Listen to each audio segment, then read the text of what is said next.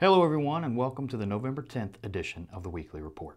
Each week, we take a look back to help you move forward. This week's report will be covering all the latest numbers and rates from last week. For Randall Reilly, I'm Joshua Miller. Without further delay, let's get into it.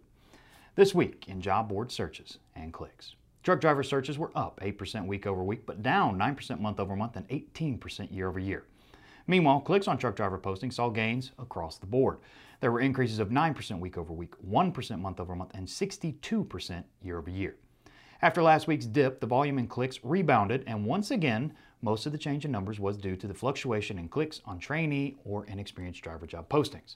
So, the overall click rate was up due to the due to that increase in activity, but we did see a slight drop of 1% for clicks on postings for experienced drivers.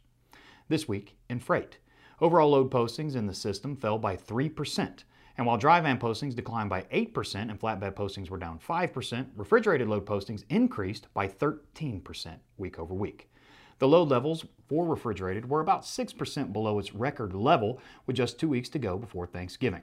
It's also worth noting that dry van volume typically sees gains this time of year. It is possible that the decline is a reflection of the ongoing supply chain disruptions as we inch closer and closer to the all important Black Friday and Cyber Monday sales dates. Truck availability remained flat from the previous week, but this is primarily because of a rather large gain in flatbed truck availability that offset the declines recorded in the dry van and refrigerated trucking segments. This all comes as the refrigerated load to truck ratio jumped to a record high, while the flatbed load to truck ratio fell to its lowest level in almost a year.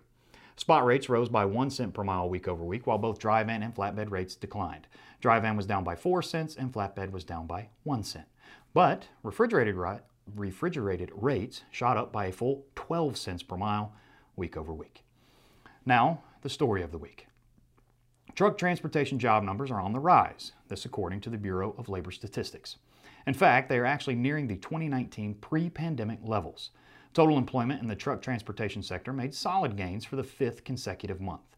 Seasonally adjusted employment increased by 7,900 in October from September, though when not adjusted for seasonality, the gains were actually closer to 11,000. And jobs in truck transportation are running just 9,100 jobs less than they were two years ago in October of 2019. Those numbers are pretty significant as back in February of this year, there were 51,700 fewer jobs than in February of 2019.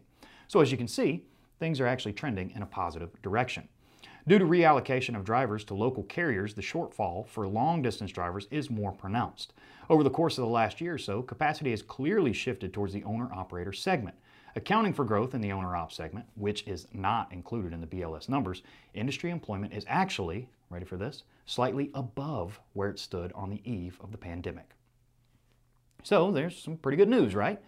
But one thing to remember are those pesky equipment shortages. The shortage of needed equipment could have the potential to impact hiring plans. The new truck and trailer production backlogs logs continue to lengthen and it is becoming increasingly understandable for trucking companies to begin pushing their hiring plans a little further out into the future.